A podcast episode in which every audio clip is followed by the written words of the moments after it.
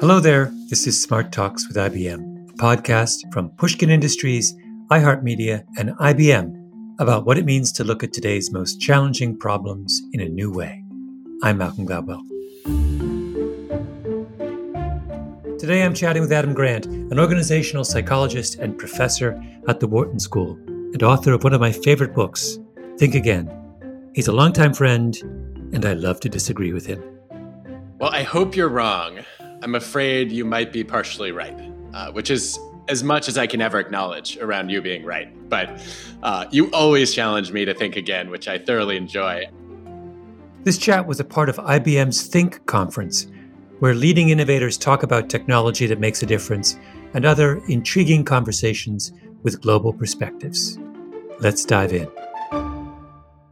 He and I are going to have a conversation today about this moment that we're in, about whether uh, something transformational has happened in the way we live and work. And um, do not expect us to agree. We disagree on virtually everything, but it's always with an undercurrent of deep affection. Adam, uh, welcome. Thank you. I don't know if we actually disagree on everything, but I kind of like the sound of that. It's always important to start on uh, to acknowledge the fact that there may be major rifts. So you're so Canadian, but keep going. I am very Canadian. So I, am going to confess that I'm a, I would describe myself as a pandemic skeptic. And I was a pandemic skeptic at the very beginning of the pandemic. And I'll define what I mean by skeptic in a moment. I wavered in the middle and now I'm a skeptic again. By pandemic skeptic, I mean, I do not expect the pandemic to radically change the way we work or even live our lives. I think it's all going to go away do where where would you where would you stand on that on the continuum of radical transformation at one end, radical skepticism on the other? Well, I hope you're wrong. I'm afraid you might be partially right, uh, which is as much as I can ever acknowledge around you being right. But uh, you always challenge me to think again, which I thoroughly enjoy. I think, you know, there, I've already started to see some real changes, right? So let's go back to winter 2018. I went to a bunch of CEOs and startup founders and said, I think the future of work might be hybrid. Let's do a remote Friday experiment where people have one day a week to work from anywhere. And every single leader I pitched turned me down. They said, We don't want to open Pandora's box. We think people will procrastinate constantly and our culture is going to fall apart. And a lot of those CEOs have started rethinking, right? Some of them announced they're going to be permanently remote. Many others are at least rolling out hybrid plans. And so I don't think that flexibility is going away, right? They've realized now I can hire anywhere. I don't have to maintain a really expensive giant headquarters office necessarily. And I've got to imagine that some companies, especially when you look at the national survey data suggesting that most people are expecting to work two days a week from home, and most companies are encouraging that. That seems like something that's going to change, don't you think? Well, I yes and no. Um, I feel like there was obviously a steady push in that direction over the last 15 years or so. But my, I have some specific questions. So the first would be young people. My sense from the young people who work at my company and my memories of my own thinking when I was in my 20s was that going to the office was the single most exciting thing in my week, right? I wanted to meet, I was new, I wanted to learn. When I was at the Washington Post, I was 10 feet from Bob Woodward the greatest reporter of my generation, was 10 feet away. I knew nothing about reporting, he knew everything. And I used to sit and watch him and listen. And I learned so much from that. Next to me was a guy named Michael Isikoff, another legendary investigative reporter. He was next to me. I would sit and listen. And I understood that the only way I would get I would learn that way was to go to the office, right? I mean, there was just no reason not to go to the office. No, do I feel the same way now at 57? No, I don't.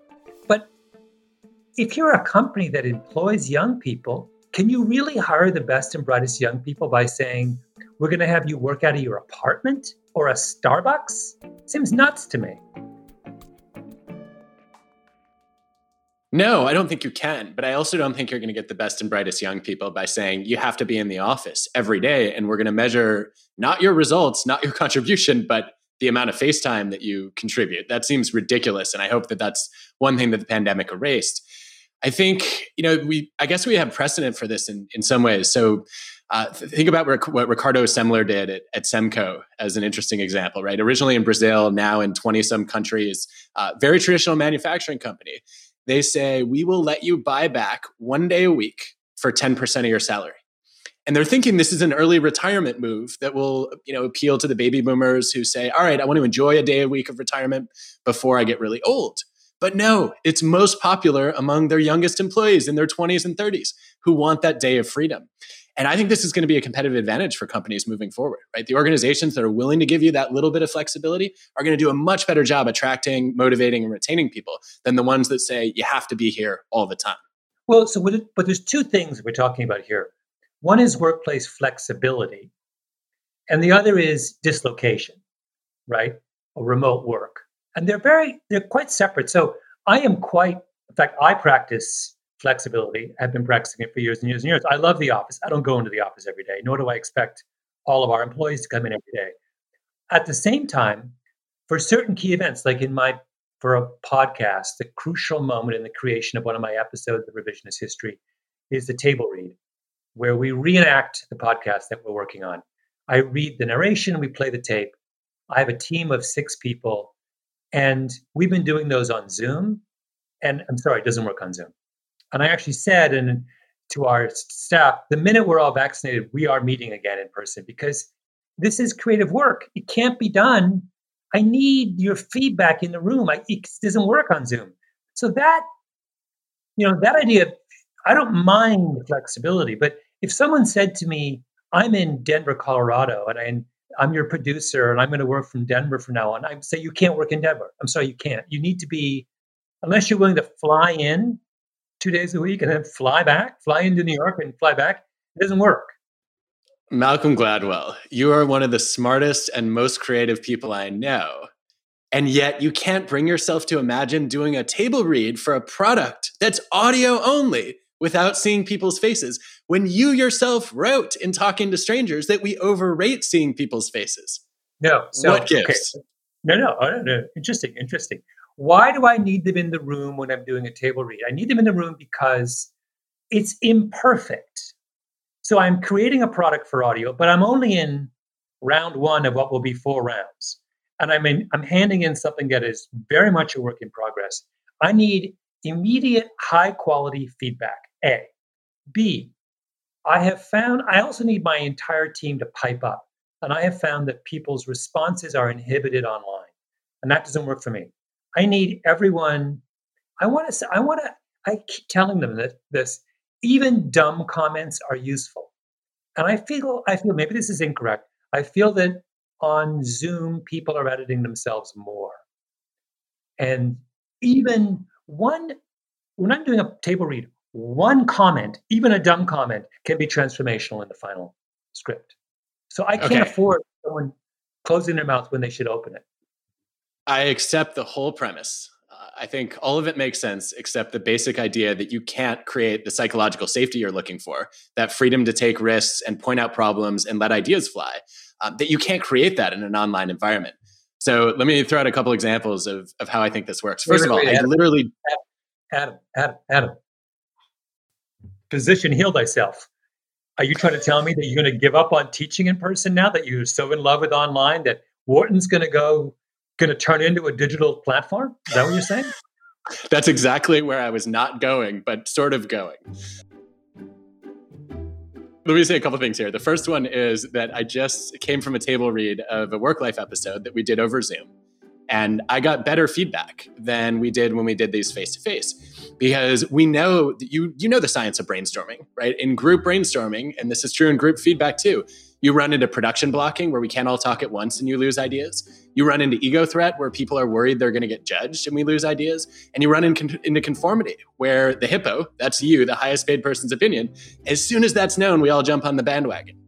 And we know that if you can give people multiple channels for voicing their independent ideas, they're better off. There is a chat window in Zoom. I don't know if you're tech savvy enough to have discovered it yet, but I, I will tell you that I have had both in teaching online and also in the group table reads of my podcast and in actually getting feedback from my students on the early drafts of Think Again, I have had more honest and more, I would say, diverse comments than I've ever gotten before because there are all these people who would not speak up out loud, but we have this very active chat window going.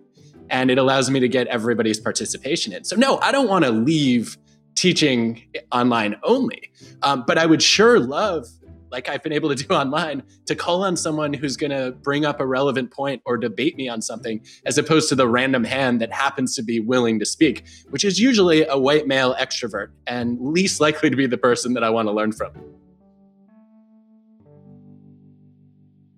Uh, you know, so wait, are you just conceding on this? No, no, I'm not. I'm saying you and I are probably in agreement in the sense that I have that mode as well. So as we go through the drafts of my episodes, we move from an in-person to an online thing, and people weigh in. Editors weigh in. It's a it's a Google Doc. People can make all the comments they want, and they do. So I have that.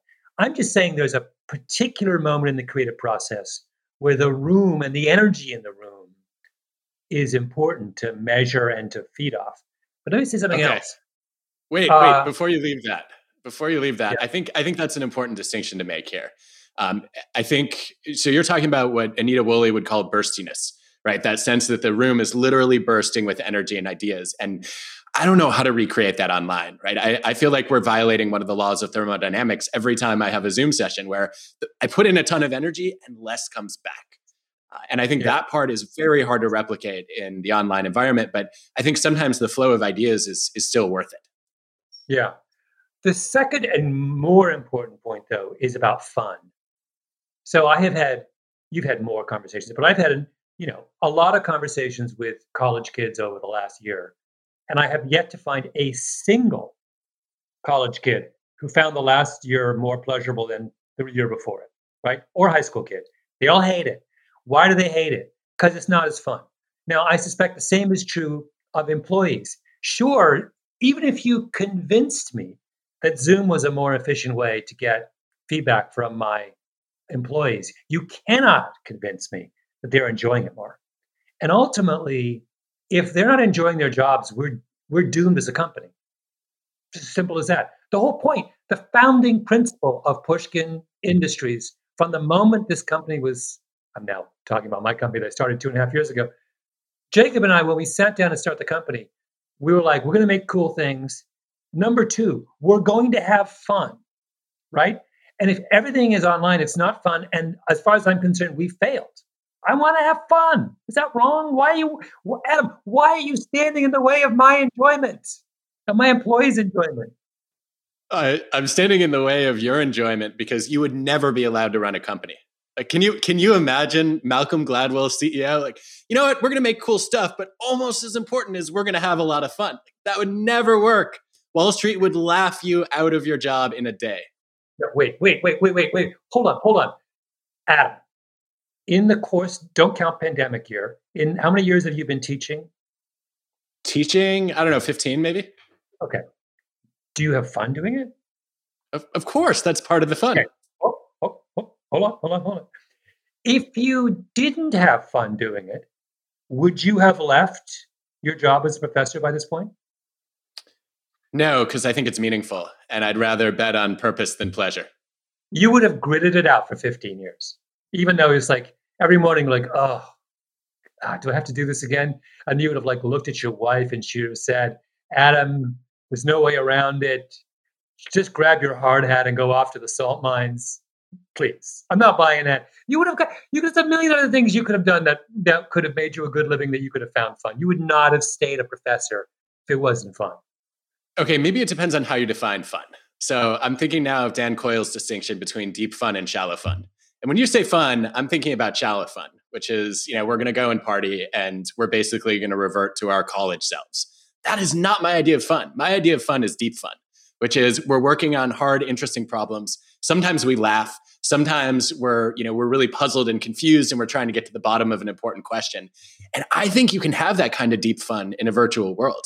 In fact it's the same kind of deep fun that i have when i'm writing books and i think you have it too. Isn't that fun? Are you saying that the time you spend sitting in front of your computer writing new yorker articles and best-selling books is not fun? It is it is fun but there's a level i rest my of, case your honor So let me tell you about a conversation I had this weekend with an old college friend of mine who's now a uh, uh, he's a senior administrator at a big hospital system, very large hospital system, and he was talking about what the last year has been like, and also every time I've seen him, but over the last five years, he has registered a long complaint about electronic medical records, which are part of this conversation, right? So as his world has gotten more digital, he will tell you he's now in charge of he's the chief well-being officer for his hospital system. And they have a serious problem with morale in their ranks. He will be the first to tell you this. Why do they have a serious problem with them among other th- reasons because the people entered the profession to do something and have an experience that they're not having anymore. My friend can he can track when people are online late at night doing their electronic medical record and they're they're logging on at 11 at night to and it's just not he's like that's the death of i'm not going to be able to retain those people. They're not going to do good work. They're going to burn out. That's the daily reality of his job is that they're trying to do something very important in society and the people who are charged with doing that are not enjoying themselves. What do they enjoy? They enjoy sitting down and getting to know a patient. That's why they became doctors right? And so this last year, when everything's been done remotely, has been hell. Correctly. That's not why they became physicians. So, like, they're not going to want to. Do we want to continue this for them? No. There'll be no one left in the hospitals to cure patients. Give them their patients back, because that the deep fun is gone when they're on computers all day long. Yeah, I think we're in strong alignment there. I I definitely do not want to take somebody who got into a profession to help people and say you're going to spend 40% of your time entering information in electronic medical records. Um, but I think that's the presence of an unpleasant pleasant task, right? Not anything inherent to working electronically or virtually. Um, I think there. I, I've met surgeons over the past year who have said, you know what, going remote has been the best thing I've been able to do because I can spread my expertise around the world more efficiently. I don't have to travel to go and do a grand rounds. I can reach patients who, you know, otherwise wouldn't be able to benefit from my care, and that's been a really meaningful change to my job. And so what I want to do is I want to I want to keep that connectivity and meaning and I want to subtract out some of the things that are clearly a source of burnout and a chore for too many people in too many jobs. So wait, let's let's talk about your job for a moment. We we, we alluded to it earlier, but so you're at a school which is very selective and which charges a lot of money right? For presumably because of an expectation of a certain kind of experience. So, what do you do? What do you guys do next year and the year after? Do, do you do you cut your tuition in half and go fifty percent Zoom classes, or what are you going to do? Don't know yet. I think it's an open question. I think the first thing we should be doing is running experiments, which, yeah, look, I, I'm obviously, like everyone else, devastated by the pandemic. But given that we're stuck with it, it has been a good excuse for us to do a lot of rethinking and experimentation. Uh, so I mentioned the chat window earlier. When I started teaching online, some colleagues and I said, all right, we're going to use hashtags. And we had students put in hashtag question if they had a question, hashtag on fire if they had a burning question or comment. And that means if I see on fire, I will literally stop in mid sentence. Floor is yours. And that way you know you can jump the line. Um, we had I then added hashtag aha if you had a eureka moment, which helped me track what people were learning. And sometimes I realized I hadn't gotten my point across. Other times I saw that I clearly made a point that I didn't even realize I was making. And then in some cases too, uh, it was kind of a guide for students to track the learning that was happening as it went. My favorite thing though was hashtag debate, where if somebody wanted to disagree with me or one of their classmates, I could get them into the conversation. Um, and I think that it's such a small innovation, right? But I don't want to lose that when I go back into the classroom. I want to keep that dialogue going. I don't know what that's going to look like yet, but I want it to happen. And then the other thing that that really opened up that I've never been able to do before is we brought guest speakers from all over the world. Instead of just asking the people who live in or near Philly, I was able to go to people in multiple countries, on multiple continents, um, in lots of interesting places, and say, "Hey, would you come to class for half an hour?" I think I might go guest speakers fully and permanently remote now. Uh, because it means we can all go on Zoom and we can have an awesome conversation with somebody who would never show up in my class. Uh, so I, I want to see us do more of those kinds of experiments, but I don't want to give up on the burstiness or the, the connection that happens in the physical classroom. Is that fair? Yeah, I do think it's fair. I, I would a, a, couple of, of caveats here, which is that um, I wonder whether there isn't a great deal of nuance and variability in different audiences' responses to digital environments.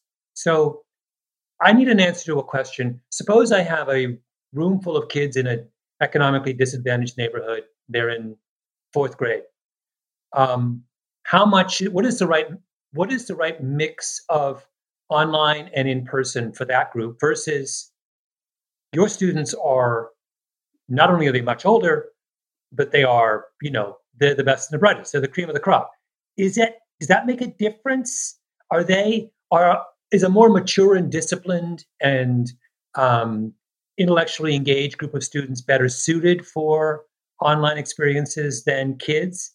I, you know, I, I think both of us have suspicions about the answer to that question, but I wonder whether we need to get a lot more nuanced in what mixes work, work best for what kinds of students and what kinds of situations. Yeah, I think that's such an important point. I haven't seen good data on it yet, but I had the same intuition that like, tech savvy and also some degree of intrinsic motivation is a huge set of contingencies for determining whether online is going to be even remotely engaging, no pun intended. Uh, I also think the type of work and the type of learning we're doing really matters. So, in general, I hate sports metaphors when applied to work, but I'm going to use one here.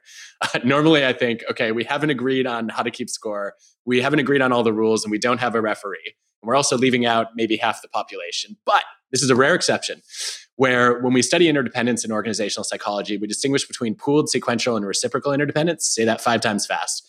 I prefer to think about them as individual sport, relay sport, and team sport.